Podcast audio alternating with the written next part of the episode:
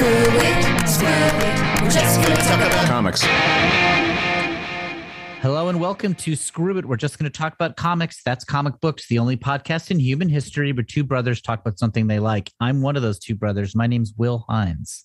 And the other brother on a temporary microphone, Kevin Hines. And um, we are comic book fans and comedian ish and uh, host of this podcast. And we talk about comics that we love. And we also sometimes interview people uh, about comics. And today we got a we have a big one. Um, author. Uh, today we have a big one. J.M. DeMatteis.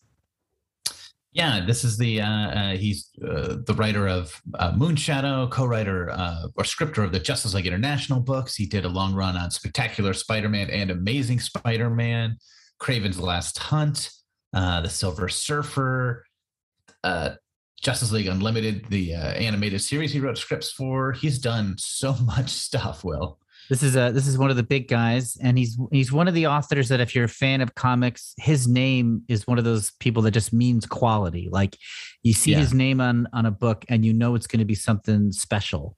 yeah, the Um, the, uh, the floor of a JM book is really high. yeah, um, and it's of course he's done lots of stuff, so it's a little weird to put him in a box. But I'll say that generally speaking, I'm when I get a JM uh, story, I know it's going to be not just a gripping story, but like philosophical and spiritual. And uh, we talked about this in the interview, but kind of kind of trippy and and and he'll Yeah. go into abstract stuff pretty pretty quickly, which I love, and a lot of a lot of questions of identity and Yeah. Really. Uh, last night, just in preparation for this, I decided to reread something of his, and I picked the Doctor Fate mini he did uh, maybe a few years into Justice League International's existence that Keith Giffen drew, and uh, uh, it is really weird. Uh, it's really fun. It's got like a giant mouth in somebody's stomach, and the characters are sort of constantly arguing with themselves. There's a big Arkham Asylum uh, sequence, uh, so it's like sanity is a big part of it, and but it also like reads very clearly. It when when you glance at it, you're like, oh, this is going to be.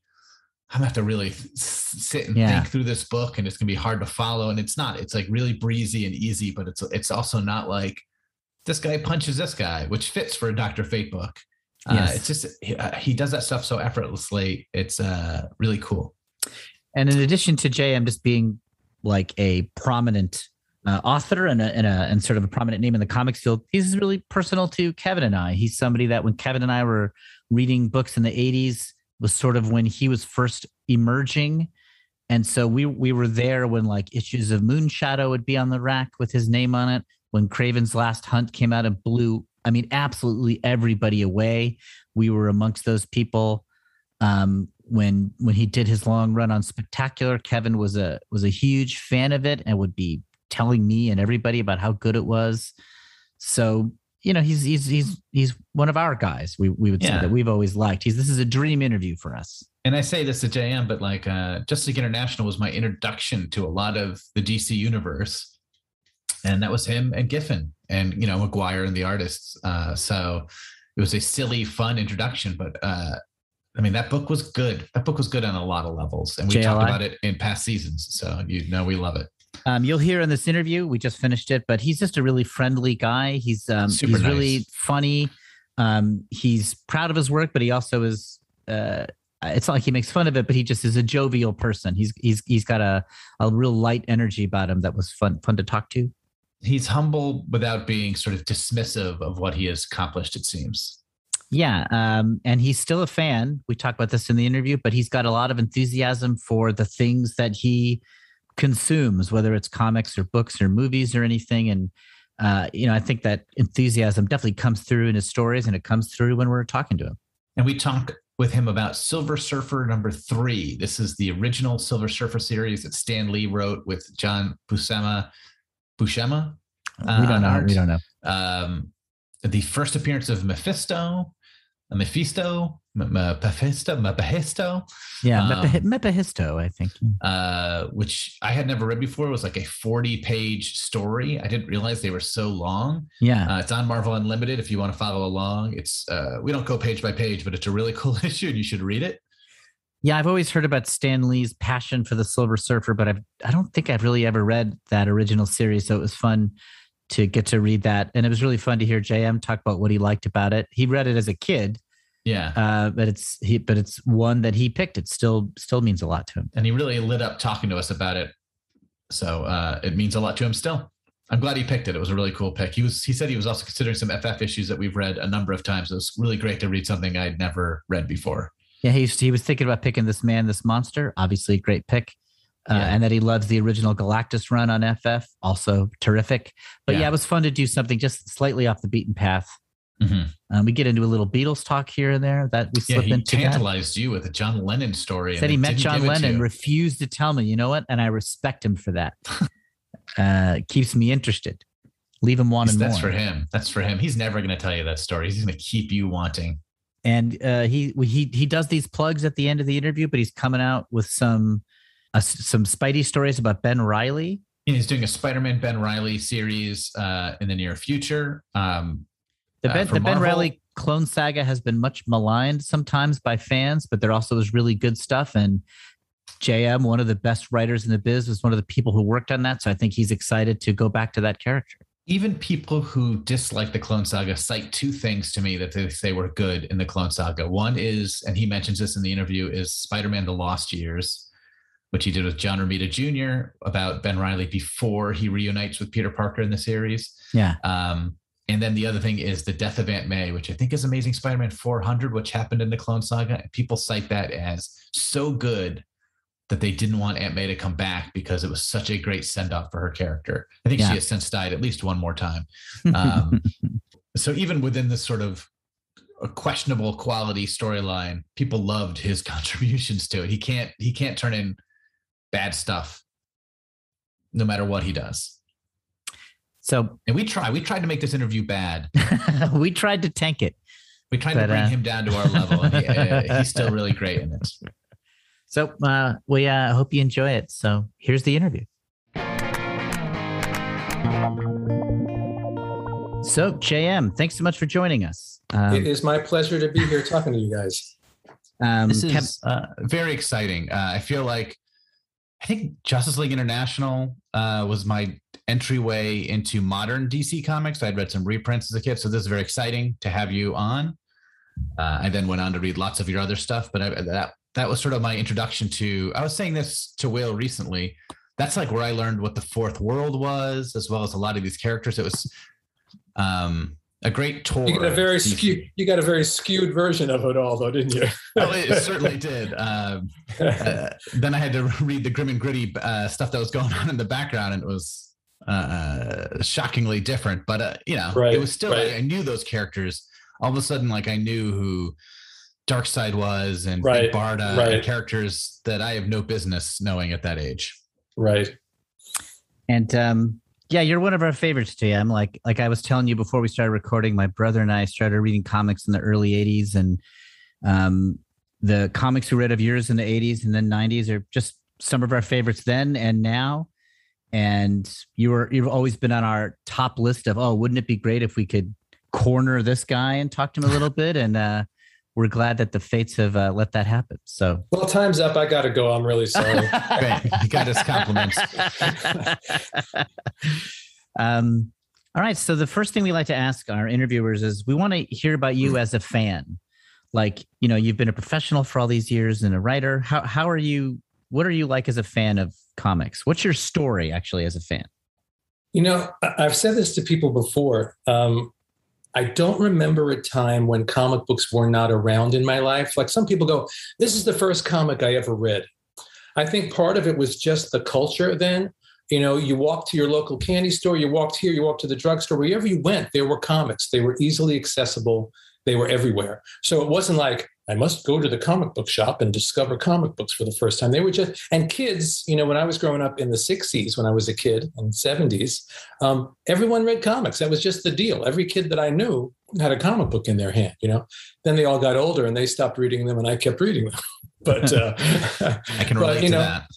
so you know, so I what I do remember is, and I think it came from a cousin of mine, but I can't swear where they came from. Someone gave me a big stack of them. Now it might have, you know, it seemed like a, a million of them. They were probably could have, maybe there were 20 or 25 comics that they gave me. Right. And I remember, and I must have been five or six years old, laying them out on the floor, all the cover, you know, neatly. And to this day, nothing nothing sort of gets the chemical dropping in my brain, the time travel chemical, more than looking at the cover of an old comic. Mm. You know, it's something about I look at that cover and this chemical drops, and I I am back in time and I'm perceiving that image the way that I perceived it when I was six or eight or twelve or whatever it was, and I find that very very magical. Do you remember what think- comics they were? I don't. I do. You know, I ha- I, I don't know if I'm right. I think they were Marvel and DC, but it was very early Marvel. You know what I mean? So I think there. I, I have some vague image that there was like an Ant Man story Mhm. somewhere. You know, but I can't swear to it because memory is a strange thing. You know, I might be making that up completely. Yeah. Um, so I just, as a kid, I just loved comics. I would read anything if there were words and pictures together. I loved it. You know, I talk to them. I do a writing class occasionally, um, Imagination 101, and I talk about this thing. What is it about people like us that makes us love this stuff? Why is it when we look at that combination of words and pictures, some magic chemical drops in our heads? Uh, oh, my phone's ringing in the background. We'll just ignore that. I'm a Twilight Um, Zone. that's that's a terrific phone ring. It's, it's great. It's great. It's you know. Anyway, we- we've now we have now certified me as a complete nerd, right? yeah, I, you could have done you could have done nerdier, but yeah, that was pretty Right. good. That's true. yeah. That's true. Anyway, anyway, you know, what is it about that combination of words and pictures? It's almost like a drug for us. You know, we see it, this chemical drops, and we want more, and we want more. Someone else will look at that and go, "Eh, toss it away." But to this day, there's something about opening a comic book that is very magical to me. You know, so so that's that's my that's my history with comics anyway. when when I when I say like comic book covers, like what are the covers that first pop into your head? Like, are there a few that right away you're like, oh, I first think of this You know, there's- Spider-Man cover or this Batman or what have you? there's a lot of 60s Kirby covers, Marvel covers from those prime years. But if I go back even further, and I, and and and it's funny because when you go when you find the story, it's like it's such a cop out. But there was a Batman story called Robin Dies at Dawn. Uh, I don't know if you guys are familiar with that, Yeah. Sounds but- familiar. but the cover was Batman. And the dawn is coming up behind him, so it's I don't know, good good reason for that title. And Batman holding Robin's dead body in his arms. And you know, I was very young when that came out, but I, I remember that cover just Robin's. You know, now you know people die in comics every thirty seconds. It doesn't Yeah. mean anything. Not that Robin actually died in the story, but as a kid, you believed it when you saw that cover. And I have never forgotten that cover. It remains uh, one of my all-time favorite covers. The other cover that I go to immediately is the is the the first issue of the which will lead into the book we're going to talk about. The first issue of the so-called Galactus trilogy. Oh yeah, Great Sure, yeah. Kirby cover. What's great about it is there's no action really on that cover. It's all suspense and anticipation. The Fantastic Four is standing there. Oh, there's Robin Dies at Dawn. Yeah. The Fantastic Four is standing there.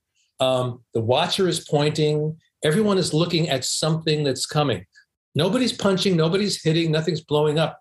But there, and I remember seeing that cover before I ever read that story. And my mind created an entire story just based on that cover, which is what the best covers do. That's one of the reasons why I, I'm not a big fan of, you know, kind of portrait covers have become uh, the thing these days more than covers that directly relate to the story. I like story covers. I a great cover makes you see an entire story in one image, and that Kirby thing did it, and that Batman uh, did uh, cover did it for me as well. Yeah, I was going through. Um, I was talking to some people about like I was trying. I was trying to think. Remember, like my favorite. It was a great cover. Uh, It's all my favorite- anticipation. Yeah, it's all anticipation. I love What's the people coming? on the people on the roofs are such a nice Yeah. detail. yeah, exactly. Uh, I was trying to go through like I was trying to make a list of just like ten fun Spider-Man stories that were not like epic dark ones, but that were just like fun romps uh, for Mhm. a suggestion list. And I was like flipping through covers trying to jog my memory. And there's a period uh, in like the aughts, I guess, or maybe the late aughts, um, the teens, I guess, where just like every cover is just Spider-Man swinging, and I'm like, well, this doesn't jog my memory at all. I have no idea what's in these right, issues. because it's generic. It might be a beautiful illustration, but it's generic. Yeah. It's, you know, you just reminded me. There's another cover that that I saw, you know, a month before I ever read the story, and it was John Romita's first issue of Spider-Man. Um, you know, you can you read as a kid. I think it's 38. That was very good. But it's Spy- it's the Green Goblin, you know, flying, and he's got Peter Parker, not not Spider. a lasso, Parker. I think, right? right tied up his shirt's open, so you see the Spider-Man thing beneath it, but it's Peter Parker. So it's the villain has the hero. The hero is unmasked. There's danger. And as a kid, it was like, I've never seen a story like this before. Really, he knows who. The, it, was, it was this that car, that that that cover set my little brain aflame. You know. And then, you know, when I finally read, I, I, I finally, you know, probably bought a back issue a couple months later so I could read that story um, and and loved it. That's still among my all-time favorite Spider-Man stories. Is Romita's first two issues with the Green Goblin. Uh, it's Yeah. a great issue. We read that for this podcast. Yeah. And, oh, you did? Okay, great and stuff. um, it's, It's just- 39 actually. I think it's at 38. That's Ditko's last issue. oh, okay. I always But- get that mixed up. Yeah. Yeah. me too. I just I know it's right there.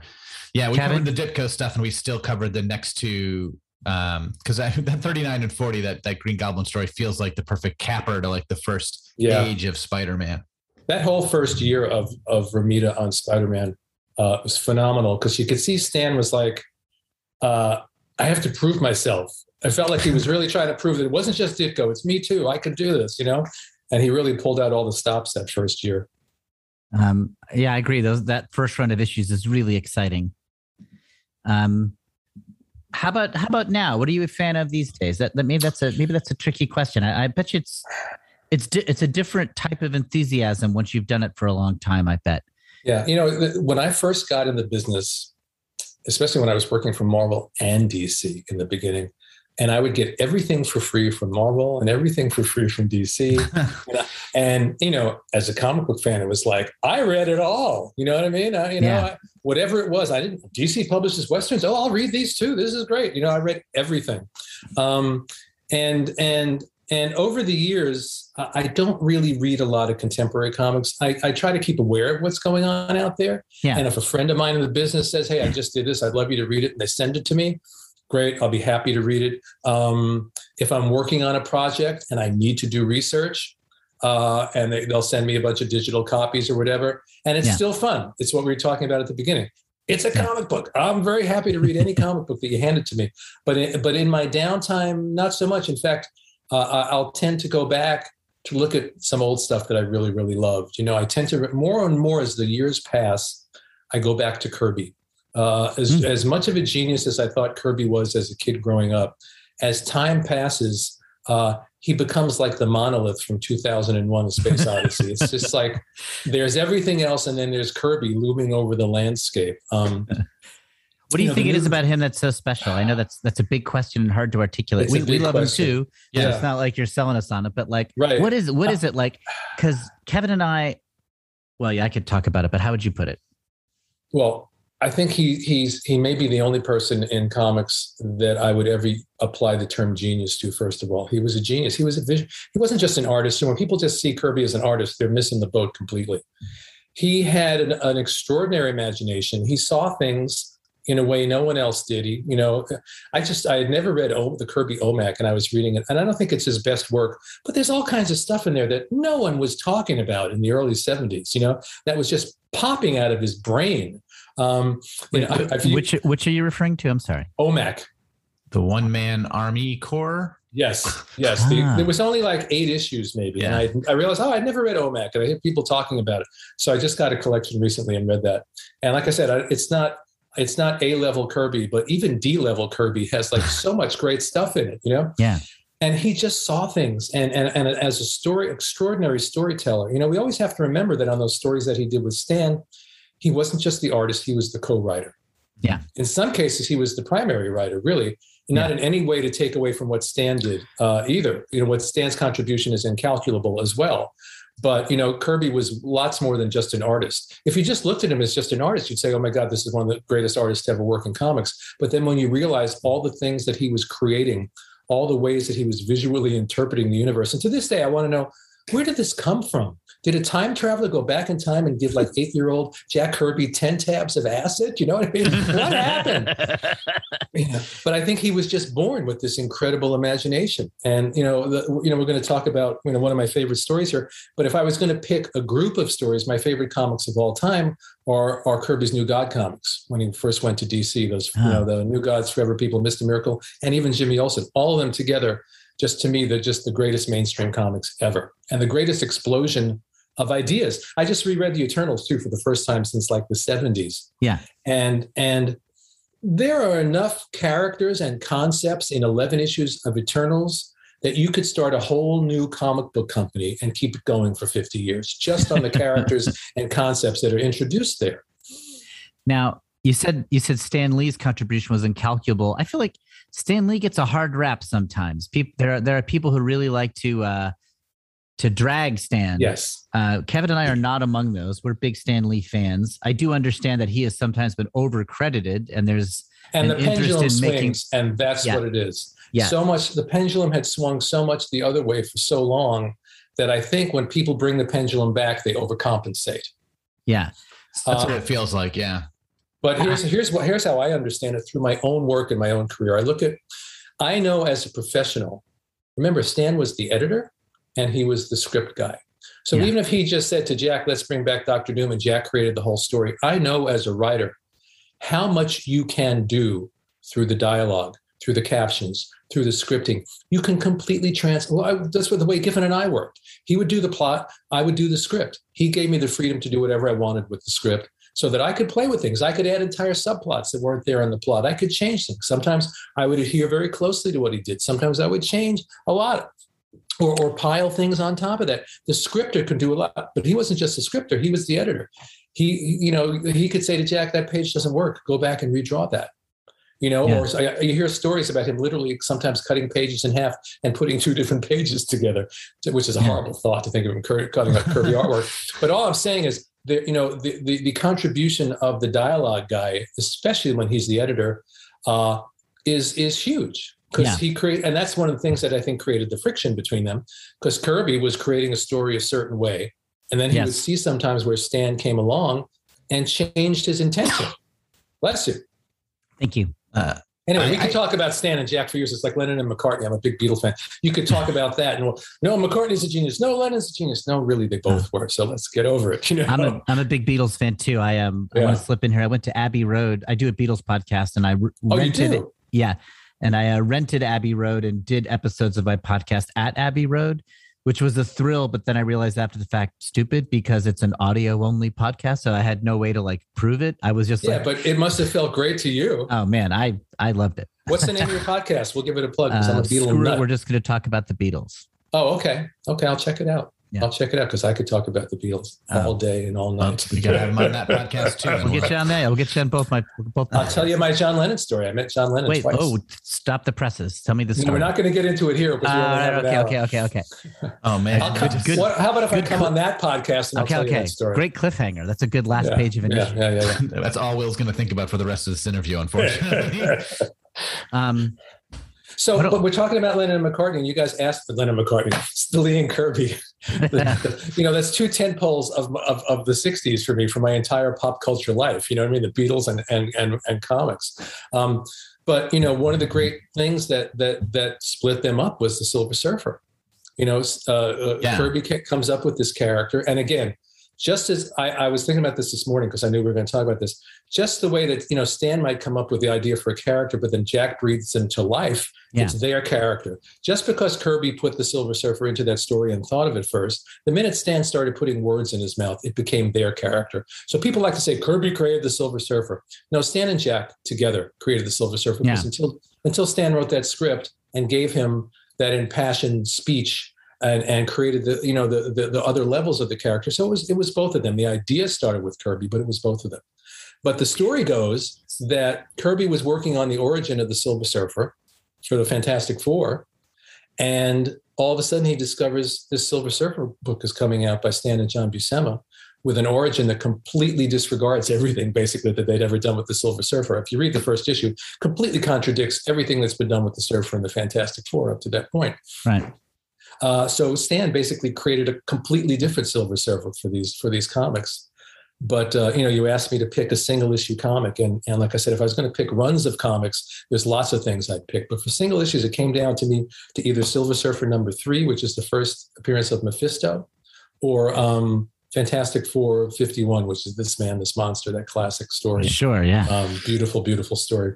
So let's But talk about was- Silver yeah, Surfer three. What was it of this issue? You, yeah. What? How Yeah, did you? have- come you to got pick me this? really thinking about it. I have to tell you, I pulled it out That's great. through it this morning. And well, what I, you know, I was, I think I was 12 years old when I read this book, um, something like that, maybe 11 or 12, somewhere in there, depending on which part of the year it was. Yeah. Um, and uh, you could see in those early issues of Silver Surfer, I think the first half a dozen issues of that run are just amazing. And, and then Stan just couldn't quite figure out where to go from there. Um, but first of all, it introduces Mephisto. If you, you know, Stan used to call the surfer, his version of the surfer, Christ on a surfboard okay. and This this and this is this yeah. is the issue that complete it's like the last temptation of christ except he's silver and he's on a surfboard suddenly it becomes this concept that he's the purest soul in the universe being tempted by the devil uh, you know uh, uh, they don't call him the devil they just call him mephisto but it's very clear that it's the devil uh, and it's it's it's huge it's dramatic um, it's so beautifully drawn by John Buscema and inked by by Joe Sinnott. And you know, you know the way they worked. Um, you know, I'm sure if Stan gave him uh, like two or three pages of notes, and Buscema turns it into a 40 page story. So I'm sure he had a huge contribution to that story as well. And you know, and Stan is in his ultimate poetic Stan mode, which if you read it now, seems a little corny, a little dated. But you have to take these books, like with all pop culture, in the context of when it arrived. Right. And when it arrived, I had never read a comic book like this. Hmm. This poetic, this spiritual that dealt with these concepts of purity and temptation and all these things. And, and what it made me realize is, you know, in my life as I got older, my own spiritual path, my own spiritual quest kind of became the, the central hub on which everything else in my life turned. So it was almost like reading that comic tweaked that part of my unconscious that was already there, the spiritual, the spiritual side of my nature. And I think that's one of the reasons why I responded so well to this book. But again, I, I, I had never quite seen anything like this comic before. I thought it was just, it blew my little mind, to use a phrase of the era. That raises two quick thoughts for me. One is just I was surprised at how like 40 pages, like uh, uh, for Silver Surfer, um, it's sort of crazy to me that like they launched this book with like oversized stories. Um, it's exciting. I, I think the reason was I think in Stan's mind that I, I could maybe I read this somewhere, maybe I'm projecting. He thought he was doing something that was even more adult than the regular Marvel comics. So if we put it in another format, it's going to give it more prestige. Just like when they tried to launch that black and white line that lasted, you know, for like one and a half issues, whatever it was, with Spider-Man. You know, um, yeah, exactly. uh, So I Uh, think that might have been it, and, and then, but then it didn't. It didn't sell well. Then it went back to a single issue. And if you read the second half of the run, it's almost like it becomes the same story over and over and over again. The Silver Surfer has good intentions. He's misunderstood. He fights with somebody, and he ends up on his knees on his surfboard like this, weeping. You know, um, you know. But the, I think the first half a dozen or so issues are just phenomenal. It was you can see Stan trying. I want to do something else. I want to expand the parameters, and I don't know whether he reacted to the sales or whether just given the realities of comic books at the time, he couldn't figure out how to get to that place that a lot of people in the 70s did get to in comics by deepening these things and expanding Yeah. them psychologically and emotionally and spiritually. Um, I feel But like you maybe could, just ste- step out of his range, maybe. maybe, maybe, Um, yeah, you know. you could but it was- definitely but go feel ahead, the enthusiasm. I feel like that comes through. Like you can tell that the people making this book care about it a lot. And I always think that's contagious. So yeah, maybe it is corny, but even today, without the context of when it's created, I can tell this is being made out of love. And that is Yeah. that is inspiring.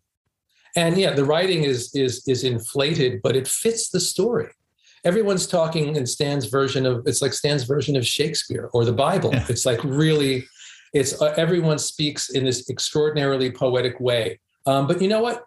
Ray bradbury wrote that way too. His characters didn't for the most part talk like real people. They talked like bradbury people. Yeah. and if you watch the Twilight Zone, speaking of the ringer on my phone, um, you know, a lot of times when when when Serling, who's one of my all-time favorite writers, you know, was speechifying, they were all doing Serling speak. They weren't necessarily speaking in, in natural dialogue. So it depends if it suits the given story, you know. Sure. And for Stan, it suited the character and it suited the story, the pure soul and the embodiment of evil, you know. Um, yeah. Definitely, you have television shows like West Wing or whatever that have a speech that is the writer's words that no one Right. talks like West Wing, but it's that show works and yeah. we don't care about that language. It, it fits that world. And that no time. one, no one talks like most comic book characters. I mean, who talks like Doctor Strange talk used to talk? Or I don't know if he still talks that way, but you know, Yeah. um, Everybody you know, just quips now. Everybody has just become a Robert Downey Jr. ish. Oh, well, there's that, and then there's the other side, which is the inflated dramatic style, which I love. And you look through my work, and you'll find that there. I can certainly do that, you know, and I Um, love there's- that. I think that also what struck me about this issue was there's an earnestness that I really like. Like Stan Yes. to me, his sense of humor is a big part of uh, his appeal in the Spider-Man books, and sometimes his sense of humor kind of makes fun of the panel, uh, is self-aware and self-deprecating in a way that really works in Spider-Man. Mhm. Um, I think, and but here, I don't know. It's it's weirdly vulnerable. Uh, you know, I think of Stan as this marketer, you know, this kind of huckster telling you how great the story is that you're currently reading, uh, which I love. But that's gone here. He is uh, there. There's something really personal to him about this. I feel like yes, yeah, and he always said that the Silver Surfer was his favorite character. I, I, I love dri- seeing that. You know, Probably drove Kirby crazy. Uh, you know, yeah, But you can Um, see I mean- the passion that he had for that character for years after this book was canceled. He wouldn't let anyone else write the Silver Surfer for years after this. but I, I feel like Kevin and I were both trying to, because we're such big fans of yours, I think work backwards from this issue to things that inspired you. You're, you're a very personal writer. I feel like a lot of Yeah, yeah, things that I've read from you, I've had that same feeling where I'm like, oh, this means a lot yeah. to the writer. Either, either not even, I'm not even talking about like a message, but just like, oh, this, he wanted to tell this story. He's excited to tell it. Uh, is that, are, are, is that hard to get in touch with that when you're writing? No, you know, for me, even if the story sucks, which you know, it's a long, long career. Sometimes they suck. Um, but even if the story sucks, that quality 99% of the time is there because that's just the way I approach storytelling. You know, um, I, I, it has to feel deeply personal. You have to. I always say to my my writing students, and and I always say, I mean this metaphorically, not literally. You need to take a knife, stick it in your chest, tear it down, and bleed onto the pages. You know, it has to be authentic. It has to be honest. It has to be. You have to be able to communicate things in your stories that you wouldn't sometimes even tell your best friend Yeah. you know and and and so yeah it's very important you got to you got to put all of yourself into a story whatever the story is uh, as much of yourself as you can you can't do you can't you know not every story is going to be um, some uh, deep autobiographical masterpiece and when i say autobiographical i mean i've been autobiographical when the words were coming out of peter parker's mouth you know Yeah. but but you do the best you can to get as much of that authenticity and that passion into your stories as you can and stan clearly did that with the silver surfer until he kind of lost his way and didn't know where to go with it. It must have broken his heart when he saw that it wasn't selling. So what Yeah. do I do now? Let's bring in Spider-Man and they'll misunderstand each other and fight, you know? Um, Let's bring back Mephisto for the third or fourth time, you know? Um, Yeah. yeah. So uh, it must have been very frustrating for him. I mean, also Surfer has that inner anguish that I think a lot of your, not a lot, uh, a good portion of your books also have characters going through. I just reread uh, the Doctor Fate mini you did uh, in what 87 or 88 when around there, uh, and that's a lot of just anguish. And Right. Kraven's Last Hunt has got that sort of anguish, and it just that sort of just uh, those caption boxes. I was just talking to Will before you came on about you would have caption boxes almost like from one person sort of arguing with themselves. Right. Thoughts and counter thoughts and counter thoughts. Yeah. Yeah. Yeah. Yeah. Uh, it's true. feels- And that's a really good point because I'm thinking, because that's the kind of person I am. That's what I am going to respond to in stories, right? You know, it's it's like what comes first, the chicken or the egg. I often we, let's go back to the Twilight Zone. I think about. I remember, I probably the first time I saw the Twilight Zone, I was four or five years old. You know, and I loved the Twilight Zone. Did I love the Twilight Zone because I Rod Serling was presenting me with a with a worldview of a of a living uh, sort of magical, strange universe, or did I respond to it because somewhere in my heart and soul I believe that's what the universe was. So this story spoke to the part of me that already knew that. Same thing with these stories. You know, did I, I think I responded to these stories because there was something in my own soul that was approached life that way, even though I was just a dumb little kid at the time who couldn't articulate that. Um, that passion, that need to express, you know, which all creative people have anyway. But that's very much a part of me. Um, yeah, so it's, it's interesting to read something like this and now question why did I respond to it the way I did. It's really interesting. Música Hi, this is Kevin. I'm here with my brother Will, and we are the hosts of Screw It. We're just going to talk about comics, our weekly podcast about comic books. And we want to hear from you. We have a slew of social media accounts, a slew. You can email us at screwitcomics at gmail.com or see us on Instagram at screwitcomics or tweet at us at screwitcomics. So tell us what you think of the comics you like, or the comics you don't, or things we've talked about on our episodes. Or send us some life advice. You can tell that we need it. Yes. Uh, we might read your message on a future episode of our show. So thanks. In advance from Screw It. We're just going to talk about comics from Campfire Media.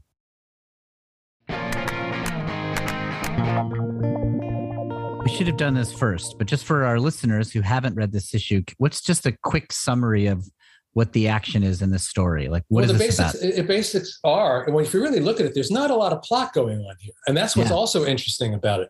It's a lot of great visuals, but it's a lot of it's basically a long, almost like biblical dialogue between Yeah. Mephisto and the Silver Surfer. Mephisto cannot bear that the Silver Surfer is the purest soul that he's ever encountered, Yes. and he wants to do everything he can to corrupt him. right. Uh, and he offers him riches and he offers him the temptations of the flesh and he offers him empires. He offers him uh, the woman that he's lost, you know. And there's a, there's as I was looking through it, there's a great scene, and I'm thinking I probably I don't know if I'd ever seen a scene like that in a comic where he reduces the surfer to the size of a thought and traps him in his own mind. Yeah. What a cool thing! And then he can't bear the purity, Yeah. and he has to he has to basically vomit him out, you know, because he can't handle it. I mean, that's there's my really great favorite part. in this story. that's Yeah. the most 60s part, I think. Yeah, Yeah, that was yeah. a really fun sequence. I'll put you in my mind. right and i'm thinking i you know that's something i would pro- probably have done in a story without even realizing it went back to that story Yeah. um it's great it's really great How, you, you talked about your spiritual quest, I think. You were like, yeah um, and I guess it's a big question, but what what is your spiritual quest? What has it been? What do you what do you mean when you're talking about that in your writing? you know if, if you look at the themes of my writing and you know you don't start off uh, you never you, you rarely sometimes you do but in general once you get going you're not thinking about the themes of your stories you're thinking Mhm. about you're letting the characters lead you you're letting the plot lead you you're letting it surprise you and you just follow it but then you begin to look back and see themes emerge and what i what i began to see with my own work is the theme basic theme is who am i not just who am I, but who am I in the big cosmic sense as well. So that's a, that's a, that's a question that has psychological answers. You know, what is it in our lives from our childhood on that had twisted us or bent us or raised us up and made us who we are today? And then there's the then there's you know you could look at it sociologically. Who are we? How does you know the culture create who we are? And then you look at it spiritually. The big who am I, which leads to you know why am I here? What is the purpose of existence? You know these are big questions, but ultimately in some form I think all of us are looking for the answers to those questions. But for me, by the time I was like 16, those were the questions that were burning me up from the inside, you know, that I was seeking answers to.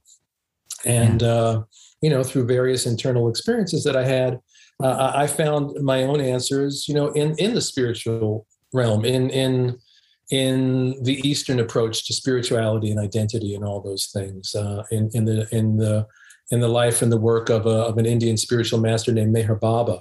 But but I love those threads through all spiritual paths, through all religions. But really, more I'm talking more about spirituality than religion. You Yeah. know, there's a, there's a big difference between the two. Right. Um, Kevin. Stopped you dead there, didn't I? Yeah, that's it. You got me good. You got me good.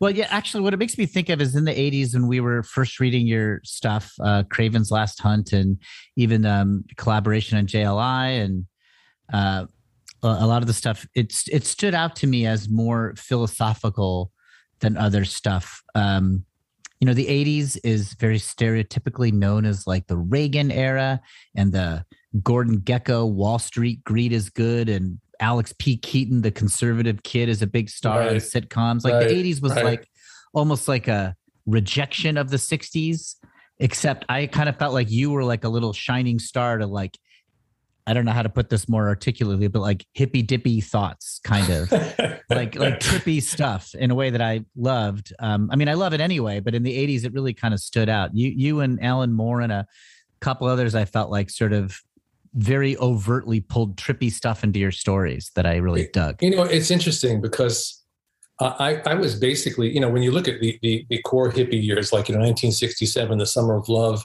I was a little fat, bewildered 12 year old kid in Brooklyn. I was not in San Francisco with flowers in my hair, you know? yeah. But when you're that age, you're very impressionable. You know what I mean? Yeah. So that whole culture, the Beatles thing, the hippie thing, the idealism, the the hope, really, really imprinted on me, you know, very profoundly. And I carried that with me. And one of the themes that fascinates me through the years, I did also in the 80s, I did a Forever People, speaking of Kirby, Forever People miniseries that sort of explored this idea. You know, it's one thing to be a hippie man and say, all you need is love, groovy, give peace a chance. But what happens when you go out into the world and these Yeah. ideals are tested by the so-called real world and the tension between uh, ideals and and and your own life your, your ideals and your actions. It's that that there's enough material there to write stories forever you know? Um, you talk about the beatles you talk about john lennon perfect example of a guy filled with so many contradictions. He was an absolute idealist you know more than any of the beatles. He was Yeah. also the biggest cynic in the group you know what i mean? Yeah. all these all these opposites and those are the things that that that um, always fascinated me too the pull of opposites. When i was at 17 uh, uh, I, I read crime and punishment in, in high school and then my english teacher gave me the brothers karamazov and the, the doors of my mind blew off you know? And dostoevsky is all about that the pull of opposites duality and that's what used to drive me crazy. One of the things that fueled that quest of mine was like how do we reconcile these incredible opposites in life that are not just out there but they're inside us as well you know? So it's uh like i said there's enough in there to write stories forever. Yeah. Uh, You what are your- had, yeah, um, go ahead, sorry, you you had a short run on Silver, or not a short run, a decent sized run on Silver Surfer. Yeah, Uh, yeah, yeah. It, it- it got cut short a little bit, but it, I never quite got to do what I wanted to do with that character. But I, there, the first bunch of issues that I did with Ron Garney, uh, you know, and then I did. I had John J. Muth, who was my collaborator from working on Moonshadow, um, did did a bunch of issues. Uh, so it was really fun to write the Surfer. But I never quite got to get where I wanted to go with the character. In fact, as I Oh. remember, my first my first storyline that I pitched uh, I kept getting, you know, things from up the food chain. No, we can't do that story. And I had started the story, so I had to suddenly change who the antagonist. No, we can't use that character. So it kind of went through those kind of things, you know. And and then I had a story that I wanted to do toward the end. Uh, I was going to do a whole Death of Galactus story, um, Hmm. which was going to be kind of like Dead Man Walking, where where Galactus was dying, and the only thing he wanted in in the universe was the forgiveness of the Silver Surfer. I thought this Oh was wow! great Huh. story. And uh, and I got a no on that, you know, and I let so I think that's when I left the book. But in between, I still had a lot of fun because I loved the character and I worked with some great artists. I feel like Um, they've killed Galactus twice since then. They could have done it one more. Time. well, you know, a lot of things, a lot of things that I tried to do back then, they've done since then. I was going to assassinate Captain America uh, back in the '80s. You know what I mean? Twenty Yeah. years later, they killed him. I I, I was I was going to have uh, at one point. Well, it was going to be either Sam Wilson or or this Native American character called Black Crow, who were going to replace Captain America Yeah. after after he was killed, and then Sam Wilson becomes Captain America 20 years later. You know, so there's a lot of things that you know. It's like, well, I was going to do that like in 1983. You know, um, but that's the way it works. It's okay. I feel like comics now are a little looser with like, let's just try it. Let's go for it. Right? it. Exactly. Exactly. think- Yeah. I think they've realized nothing breaks. It's hard to break those toys completely. Yeah. How has And, uh, and- oh, go ahead. Go ahead. how's Marvel Marvel changed? Uh, you know, we're big Marvel fans, but we also know that it's a company with you know competing interests with like lots of stuff. How does Marvel in the '80s compare to when you deal with Marvel now? How's it changed? Well, you know, I'll go back even further than that. You know, we, we all project our image of what these companies are. So I'm a kid growing up reading, you know, Stan and Jack, and then in the 70s, it's Steve Englehart and Steve Gerber and Len Wein and all these guys that I whose work I adored, you know. But by the time I got in the door, it wasn't either of those Marvels anymore. It was the shooter era. It was a different group of people. And so you adjust to that. And then suddenly that editor in chief is gone and someone else comes and then someone else buys the company. So it's, you know, what I learned about early on in my career is whatever that company is, you can never be loyal to a company. Mm. It's the biggest mistake you'll ever make in your life. You can be loyal to your editors, you can be loyal to your artists, you know, you can be loyal to people, but the minute you identify with a company, you're screwed. Because Yeah. the company, if the company, and this is not to do with just with Marvel, this is any company. It's almost like this Lovecraftian thing, you know. the longer it exists, Wow. people people come in you know oh here i am and then it chews them up and it spits them out and it moves on to the next thing you know and Yeah. and then then the, then it morphs again and it welcomes you back and then it spits you out and i've been spit out and welcomed back many times from all you know marvel dc over the years it's just the way it works when you're a freelancer so i learned or like i said early on that i'm going to be loyal to the people that i work with but you know when i first started at marvel it's like it's Marvel and we're all a family, Marvel and big glowing letters. And then I just learned, no, it's not the way it works. It's really not Yeah. because all it takes is you know, a change in editor in chief on Tuesday or a change in publisher on Wednesday. And on Monday, your phone's ringing off the hook with so much work that you're turning half of it down. And by Wednesday, uh, all your work is gone. Yeah. Because some person had a whim somewhere and decided to change it. That's just the, and that's not even a complaint. That's the reality of the freelance life. So that's why I always have lots of things going on in different arenas and why I've written Yeah. comics and TV and animated films and books and all kinds of things, you know? So, because you have to, you have to keep all those doors open if you're a freelancer.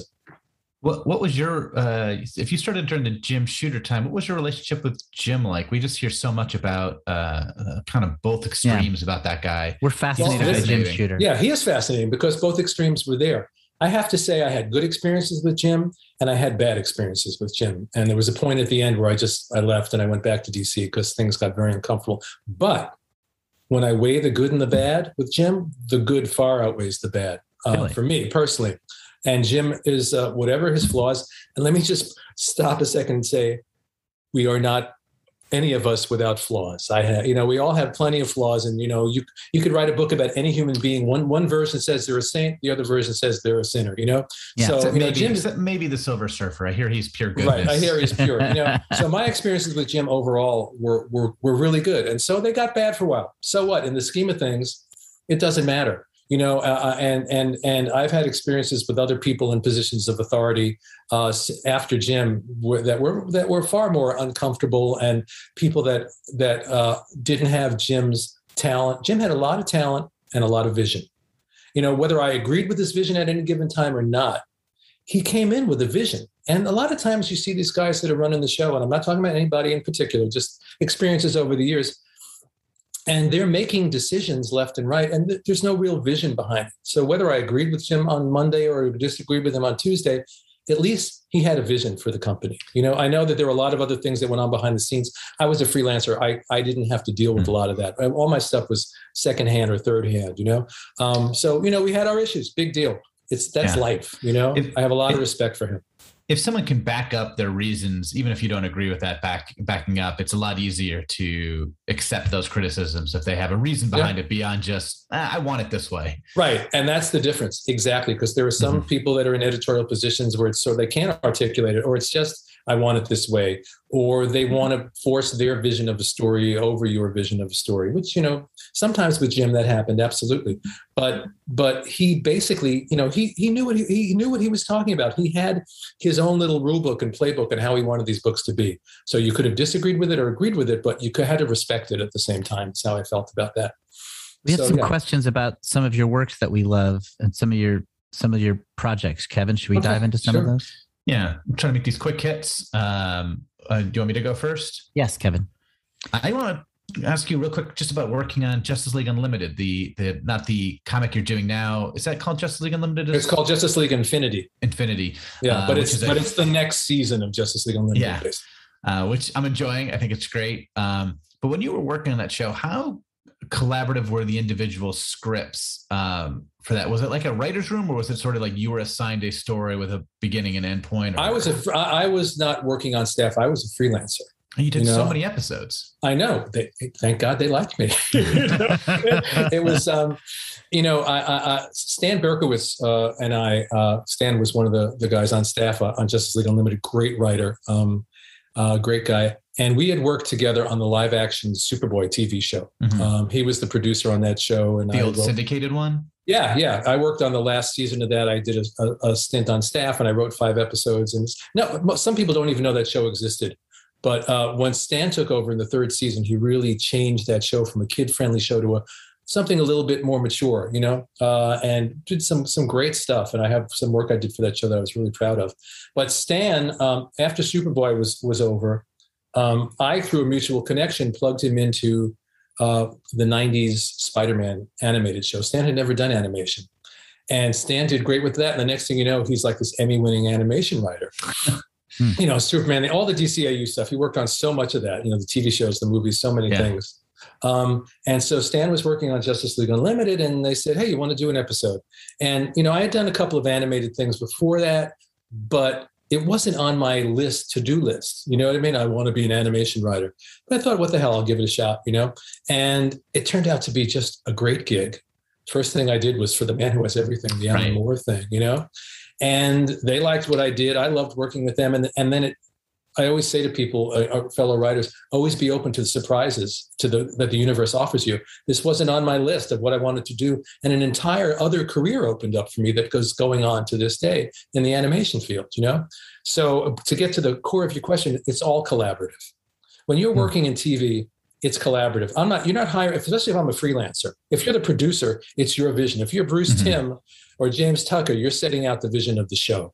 For Yeah. me, my job is to execute your vision, but to go back to what we were saying before about passion, to bring as much of myself and my own passion to the table as possible. So I'm, I'm kind of serving. So all I'm doing is is ro- repeating what you're asking for. That I'm not bringing anything to the table. So um, it's very very collaborative. The whole process is collaborative. I worked primarily. You know, notes were coming from other people, but I worked primarily with Stan and Dwayne McDuffie, who was just great, brilliant guy. You know, I was just been rewatched because of working on the comic. I've been rewatching and in some cases watching for the first time a lot of the JL and JLU shows. And Dwayne's contribution, to, there's that word again, was incalculable how much stuff he did for that show Yeah. and how great it was, you know? Um, so, yeah, very uh, TV, movies, it's all very collaborative. Um, Yeah. I watched that show just in my sort of I consume everything phase of my life. And then I just remember watching it and being like, oh, another episode. And at some point uh, during the Justice League Unlimited phase, I was like, this show has just become like my favorite thing on television right now. When did that happen? It snuck up on me. It got so good. And I think its legend has sort of grown over the years because I see now in the reaction to the comic, people love that show. They just Yeah. love that show. And and having rewatched the whole thing now from beginning to end on the treadmill every day, you know, um, uh, it's it really is. I, I, I'm a forget leave my work out of it completely. You know, the, the what they accomplished in these basically 22 minute episodes uh, with characterization, with these great stories, with with wonderful dialogue. I mean it's amazing, you know, that that, that no one at, at, at Warner Brothers had the the sense to go to uh, a James Tucker or a Bruce Timm or, or one of these guys and say, "Hey, why don't you write our live action movie?" Yeah. Yeah. You know, uh, they, missed the boat. They really they missed the boiled boat. those characters down so perfectly. I, and before we move on, the, for the man who writes everything, that's got to be daunting to adapt that. And I thought you just nailed it. That episode, I was the one of the first ones I showed you. Will Yeah, I remember. I loved loved you it. love that comic, and I was like, you're gonna love this adaptation. And it's just, it just, it's its own thing, but it is such a great adaptation. I think that's so hard to do for a classic like that. Yeah, it was me And, and, you know, Kevin's I- like one of our favorite comics issues. So I was I kind of started watching that episode with arms folded. I was like, all right, let's see how they did this. And by the end, of it was like, man, that was great.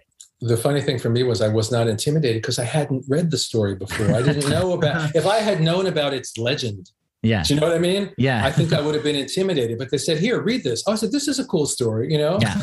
and and and it was it was a really cool story and so Yeah. and you know between me and and the staff guys we worked out what the adaptation would be and then uh, i've told the story before but i'll, I'll tell try to tell it quickly um, i turned in the, this is the first thing i've done for them so i turned in the first draft and usually you go through about four drafts of the script before it's done and they're satisfied you know three drafts and a polish and i turned in the first draft and I'm waiting to hear back from Stan, and uh, and and I don't hear anything back. And like, I don't maybe a week goes by, and I'm starting to sweat, you know, because I don't know. Maybe I just wrote the worst script that they've ever seen in their lives, you know. So finally, I couldn't take it anymore. I called Stan up. I said, Stan, did, did I did, did I completely screw this up? He said, No, it was perfect, just the way it was. And wow. you, you, you don't need to go back for another draft, you know. Uh, and I was Amazing. like, oh my god! So I thought that's what it was going to be for every script. That's not how it was for every script. I did, I did all four all four drafts on every other script, but that one was just this magical little thing.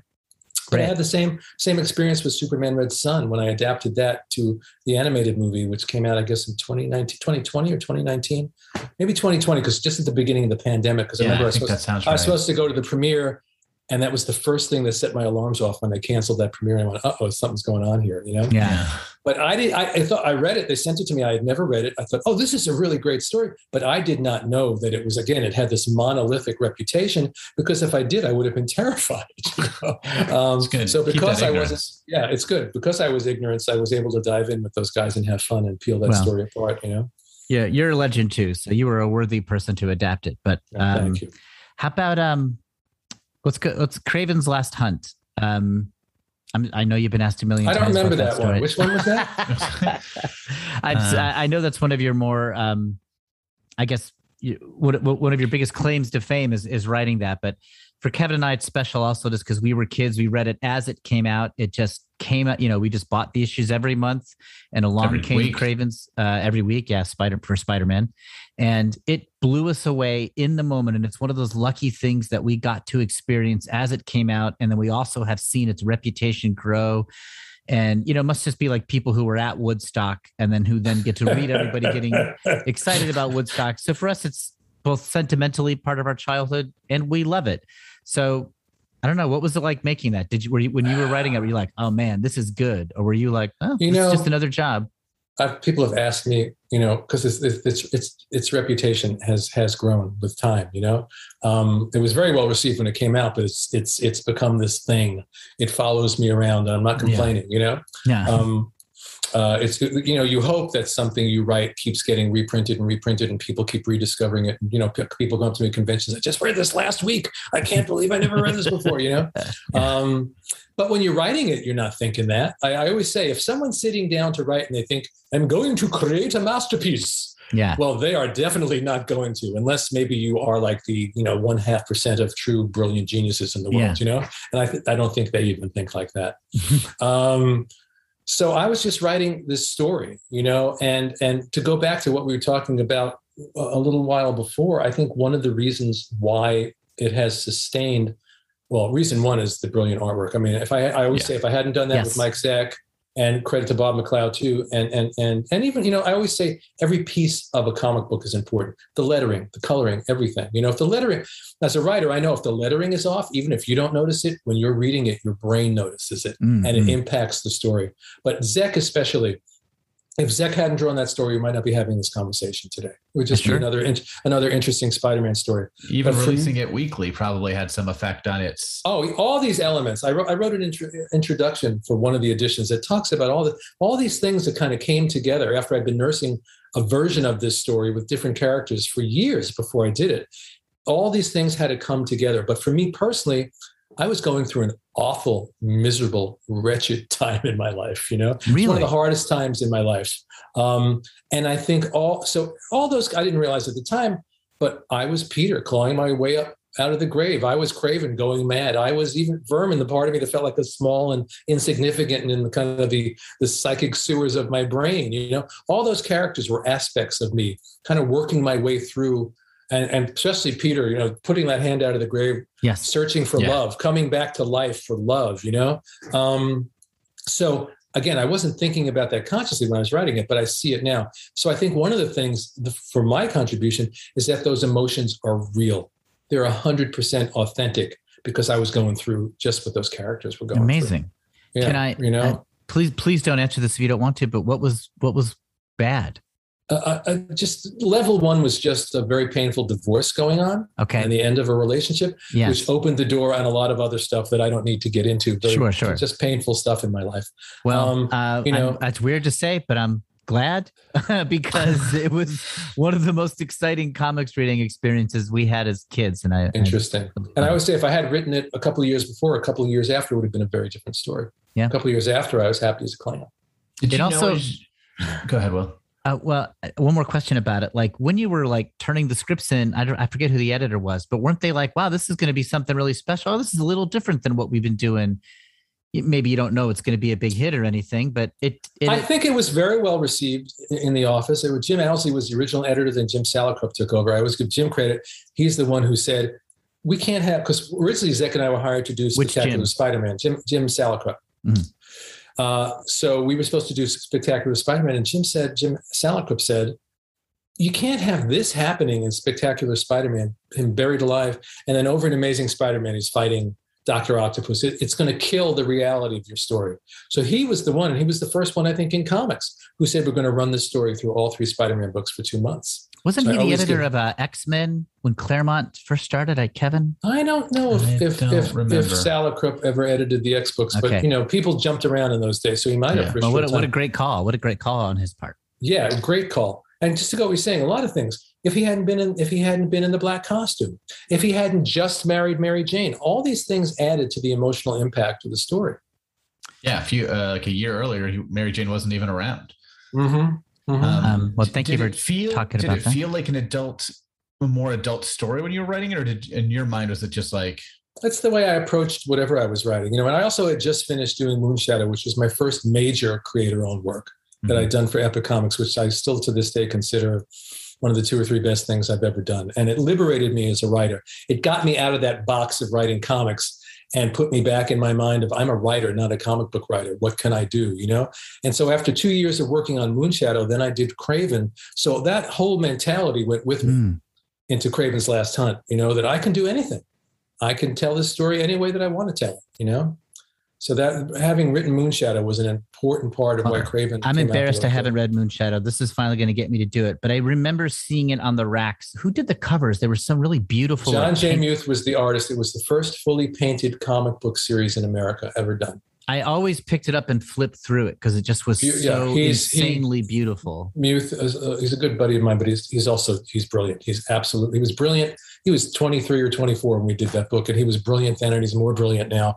Um, yeah, uh, Dark Horse uh, in 2019 or 2020, I think it was 2019, just put out uh, a new edition of Moonshadow, a beautiful hardcover, all kinds of beau- incredible extras in the back. It's it's just the best edition of Moonshadow. So if you're going to pick one up, it's called uh, Moonshadow, the definitive edition. I would pick that one up. I'll do it.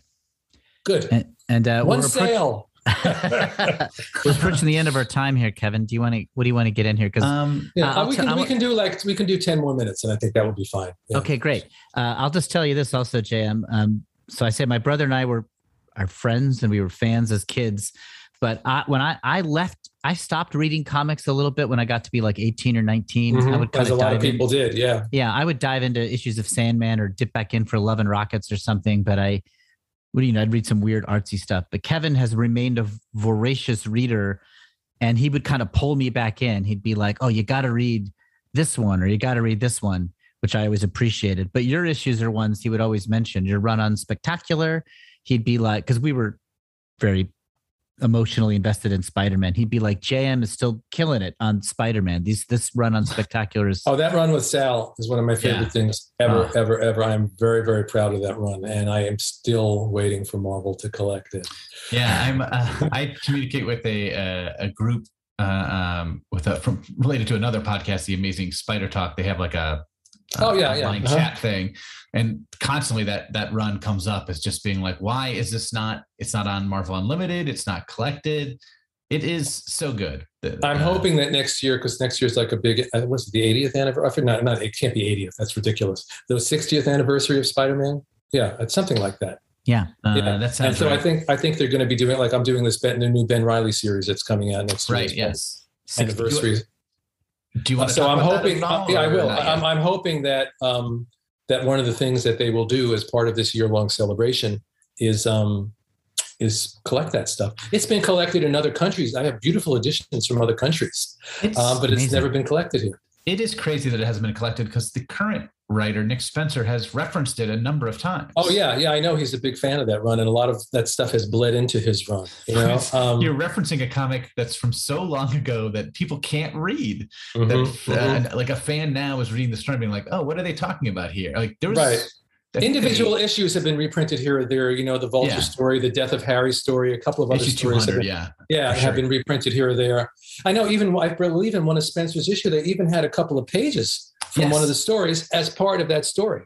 yeah. It's So- crazy to me to do that in, in today's day and age when you can't when the, when the, when the reprints could just be so at least on Marvel Unlimited, at least Yeah. digitally for people to get their hands on. Yeah, I love it. So, uh, I'm glad I own them. And Sal's So- work was breathtaking. oh, oh my God! Working with Sal, one of the great joys of my career to this day. of it's amazing to joys of my level up like he did uh, so late in his career, just to like take his art to the next level. You don't see he that. He kept growing and and that's you know that's the goal for any of us you want to keep growing you want to keep going you want to keep expanding as a writer as an artist whatever you're doing let me get this out of the way so it doesn't make any more noise um, you know so and sal oh my we, you know it, we had this incredible creative chemistry from i always say from the first page from the first panel something magic happened that you cannot create it it's either there or it's not there i loved working with sal Yeah, you guys brought up the best in each other. Uh, yeah, Yeah, it was very apparent. I mean, I remember Yeah. reading that and uh, just it was that was that was my A title. I don't remember what was going on in Amazing at the time, but Spectacular was the main title that I was excited about during that run.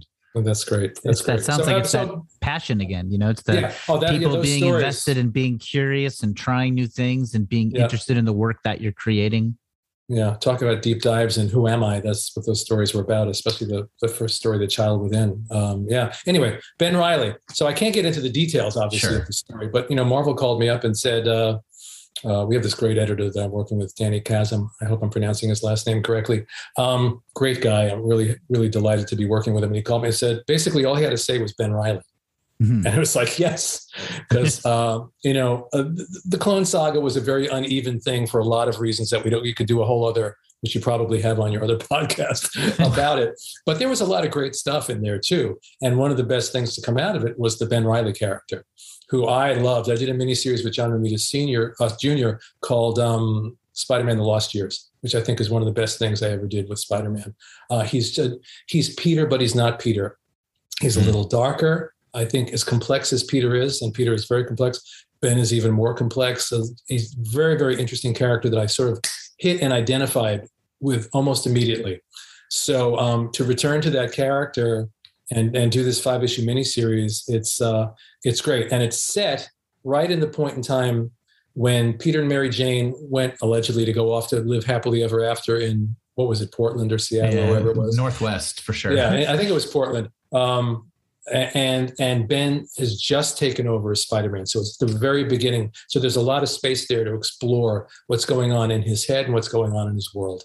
So, So you're I'm- doing the era when he is Spider-Man, when Ben Yeah, is believes yeah. he is the the only. He believes that he's the real Peter and that he's Spider-Man, and he, but he's had been away for five years. So how the hell do you do this? Yeah. You know what I mean? What my I can't go back to my old life uh, because you know those people know that Peter. They don't know me. So I'm Ben Reilly now. You know, I, I know I'm Peter Parker, but I'm really I'm Ben Reilly now. I have to create a whole new identity and a whole new life for myself in New York.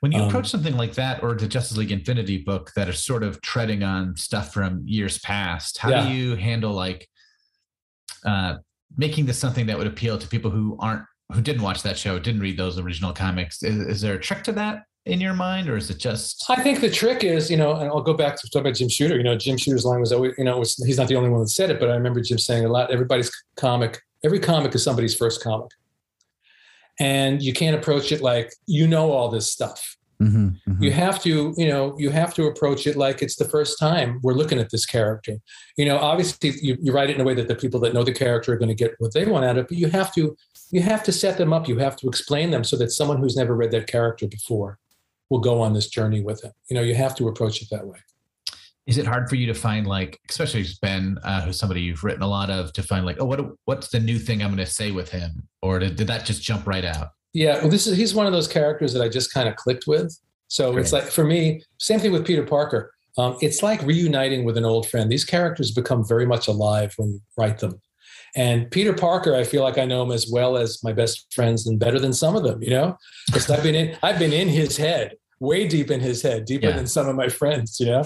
um, so they feel like you know the characters that you really click with feel like old friends. So you know, writing this book is like just oh, it's my old buddy Ben, and we get to play together now, and I get to write a story and torture him a little bit, and you know, and and and uh, it's it's it's and send him on this fun journey. So it's it's it's great. And David uh, David Baldeón, if I hope I'm pronouncing his last name correctly too, um, wonderful artist. I was Yeah. not really familiar with his work before we started this, and every literally every page that comes in, I have David. This is incredible. I love this. This is great. You know and to bring us back to the very beginning of our conversation, you know, being that kid reading and loving comics, to me, the moment that still brings that back is just what I just said. When the artist starts turning in pages, yeah. I'm 10 years old again. And that little kid goes, Look at that. It's Spider Man. And it's so cool. And look at how he drew it. You know, um, so that enthusiasm is always there, is always there. It just needs a little bit to open that door. And the 10 year old pops out like a jack in Love the it. box. Well, I now I, love hope hearing that. Brings you in to do that surfer story because I think I want to read that. yeah, the the the last uh, uh the last the last whatever. Galactus story. the last yeah. Galactus story would be Dead Yeah. man walking. Yeah. Yeah. Dead Galactus walking. I want to read Dead it. Galactus. Um, hey, uh, so I think it's a good place to wrap up. Yeah, this is um, man, what a thrill! We're so happy, and you're, and also I just want to thank you for being such an engaging conversationalist, and you're you're you're really kind in how you talk to people, and you're. I feel like a lot of you can't guarantee that someone who's good at being creative is also good with people, but I think you are one of those. So Well, thank thank, you. you. for that. Thank you. I, I appreciate you saying that. This was, no, this was fun. We're fans of your Twitter feed too. I love how many other things you retweet.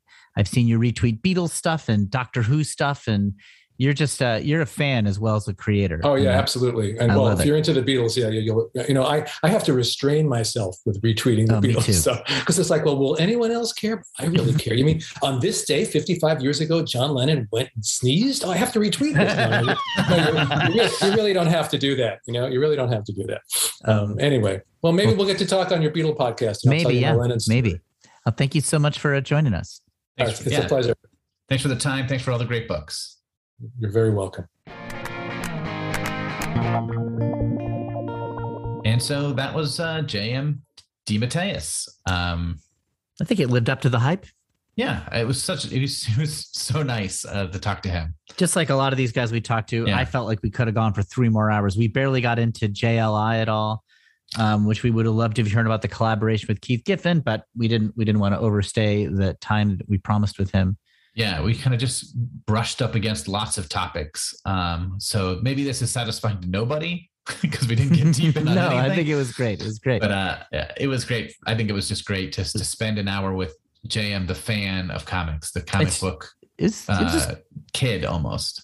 he's a he's an entertainer. It was fun just to see. He said he mentioned quickly that he teaches writing. I bet you he'd be a Oh, great I meant teacher. to ask a follow up question on that too. I was going to ask whether that was Well, like he's done so many things, in like- person. Yeah. Um, but if JM's your teacher, I feel like his enthusiasm would be so contagious that it would just make that would just that would alone would make you better. He called it Imagination 101. So I'm sure if you Google that, um, you can find out more about it. Maybe And- will while Will talks. Yes, and there's so many of his works that I personally have yet to read. This interview with him makes me. I'm now going to go back and read the Moonshadow issues that he did in the 80s. I, as I told him, I remember seeing those on the racks. They're beautifully painted issues. Um, I mean, there was a while in the 80s where JM's name was on the craziest stuff, like crazy in a good way, like Kraven's Last Hunt in Spider Man, Moonshadow. Um, there was this little mini series he did called Blood for Epic Comics that also was painted and like weird and trippy looking. And he, he was like a figure in our imagination at that time. Yeah, if you Google Imagination 101 James DeMatteis, um, it'll pop right up. It seems like it's online now. Maybe it wasn't always online, the, the course. Um, so I'm going to look into that. It sounds really cool. and uh, we're all, I follow him on Twitter, and you know he's the guy. He's not just a comics only guy. He like he consumes all sorts of interesting art and media, and um, I'm sure that's part of what makes him so great. Twitter can be so toxic towards uh, the creators um, that I'm always grateful for the ones that are still on and still positive. Uh, and JM is one of those guys that just seems to be having a good time interacting with fans. Um, and I'm grateful that he's out there. It makes Twitter a better place. Yep, yeah, it's it's nice to see. So, um, well, I'm glad we did it, Kevin. Um, Will, if you were going to read just 100 comics that JM had written, what would those 100 comics be? hmm, only 100. Yeah, just you can only pick 100 issues. Boy, it's tough. And you can include like Kraven's Last Hunt as one, if that helps. Okay. Well, I'll have to get back to you on this, Okay. All right. I thought you'd just have it. but it's t- it's tough to limit it to just 100. Um, I don't know what we're doing next episode because we're doing these all out of order, but we'll have something fun. Yeah, probably our next episode will be a mailbag episode, uh, and then we'll have another interview with I don't know who. But if you want to email us, uh, the email address is screwitcomics at gmail.com. And we also have Screw It Comics on Instagram and Twitter. So follow that handle wherever you go. But yeah, send us some emails and we'll read them uh, on our mailbag episodes. So, uh, thank you for listening, and we'll see you next episode. Bye. Screw it, screw it. We're just gonna talk about Comics. Ever wanted to hear the story of the time that Melissa Fumero from Brooklyn Nine-Nine's kid had a two hour long tantrum that drove generations of their family to weep? Or maybe the story of SNL's Bobby Moynihan's kid who found random pizza in a playground sandbox and ate it? If so, you should check out Why Mommy Drinks, a weekly comedy podcast where I, Betsy Stover, talk to interesting people like Richard Jefferson from the NBA or Rachel Bloom from Crazy Ex Girlfriend about a time that their kids broke them down into a shell of their former selves, or maybe even drove them to drink. but in a fun way. If you have kids, this show will make you feel less alone. And if you don't have kids, you're going to be so glad you don't have kids. Listen on Campfire Media, Apple Podcasts, Spotify, or wherever you listen. My mommy drinks.